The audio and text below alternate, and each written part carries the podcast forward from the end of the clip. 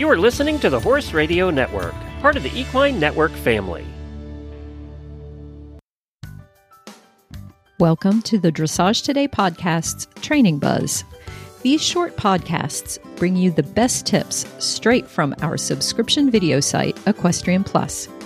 To get full access to over 5,000 videos, go to equestrianplus.com and enter DT Podcast to get 15% off your first month's subscription.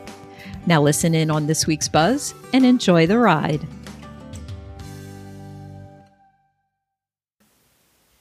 In today's buzz, horsemanship expert Chelsea Canedy explains how meditation can help work with clients and horses.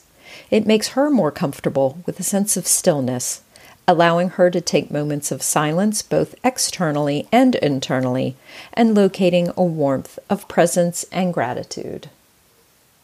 So, one of the places in my life that's outside of horses that has really impacted the way that I work with horses is my connection to the meditation community.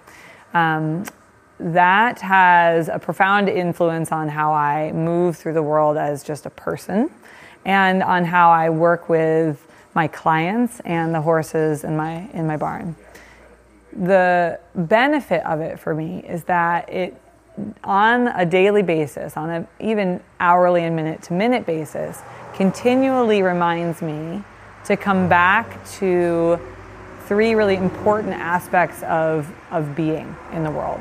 One is locating and being comfortable with a sense of stillness. Even when I'm moving busily through my life, even when I'm on a horse that's active and moving, I want to be able to locate a center of my energy, of my being, of my moving body that feels still, that feels like I can exist in one place, even just for a moment. And that might mean I stop and I take a breath and I re- relocate that place within me. And it might mean that in the middle of moving, I can breathe and notice that there is a place where I can still feel a little less busy, more still, more quiet that really, really relates to the work that I do on a horse's back. And we'll talk about this later when we look at some riding exercises in the way I apply aids. So if I can know that place of stillness within my physical body, then I can be much more aware of how I apply my aids and whether or not my horse is responsive. When a person is physically very busy with their body, that translates into busyness with their aids, which translates into white noise on the horse. And the horses become dull to that. They become tuned out to the constant barrage of movement that a rider applies. So when you can really feel that there is access to stillness in your body and in your mind, then you can be still on your horse and be present with your horse in a way that allows you to communicate clearly and quietly through light pressure and release in good timing. So, the other aspect that I really look at within my own being and I try to help others look at is, is silence. And this is a tricky one because you can look at silence both internally and externally when I'm teaching, of course, I have to be talking a lot and, and being outwardly very expressive. But in between the words and in between the information, there are moments of quiet, right? There are moments where um, you can hear a little bit of just the silence that takes up the space in between the noise. And for me, coming back to that and noticing that helps me modulate and regulate and move smoothly from one thought and one process to another. That is dealing with the external noise. But internally, people can be quite loud even when they're externally very quiet. The ability to notice when your internal dialogue is just as loud as the noises around you is tricky and also really important. when your internal dialogue becomes so loud that it obscures your ability to notice what's happening around you in the moment, it's a problem. It's a problem for relating and listening well to other people, and it's a problem when relating and listening well to your horse.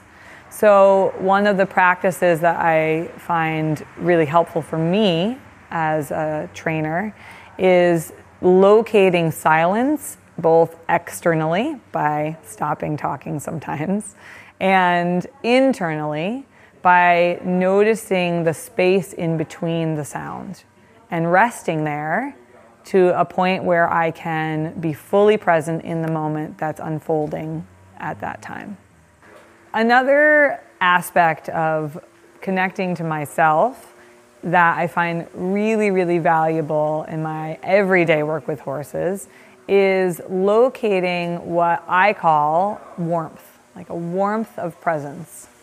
And I look at that as the ability to turn inward and notice what I appreciate and what is naturally already present when I'm a little still and a little quiet. When I get a little quiet and I let myself be still for a moment, nine times out of ten, there's a little, a little ember, a little flame of gratitude for what's happening around me in my life. When you get to the barn, sometimes you're coming from work or you're coming from home in a busy family or you know you've had a phone call that you've just gotten off of and your mind is reeling and things are very busy and you're not present and you're not quiet and you're not still and you get out of the car and you go right to your horse but if you took just a moment i can almost guarantee if you got a little quiet and you noticed where you were and you thought about your horse and you you brought up a memory of or a moment that you really loved with with your animal that that little spark of warmth would be there that you would notice it and you would feel so gr- grateful for the fact that you got to be there at your farm with your horse in that moment no matter what you're working on and you can take that little little spark, that little thing that you've touched upon, and you can let it grow a bit, and you can let it be more present for you than that phone call or that pressure or that thing you need to do later. As you get out of your car and walk into the barn, you can take a moment in the working with your horse if it's getting a little frustrating and you can slow down and you can relocate a little bit of stillness, a little bit of quiet, and that little spark of gratitude. And you can touch back into that place again and again and again. And that will increase your ability to be with your horse in the way that I know everybody wants to be. And it will help your training move along in a different way, in a way that feels positive for you and your horse. So, what I hope to be able to do is to give you some tools to do that for yourself before you're even in relationship to your horse. And then to look at how gaining those skills for yourself will translate into your ability to work with your horse on the ground, near them, but not being ridden and also a better ability to be present and have good timing and feel with your horse once you are riding.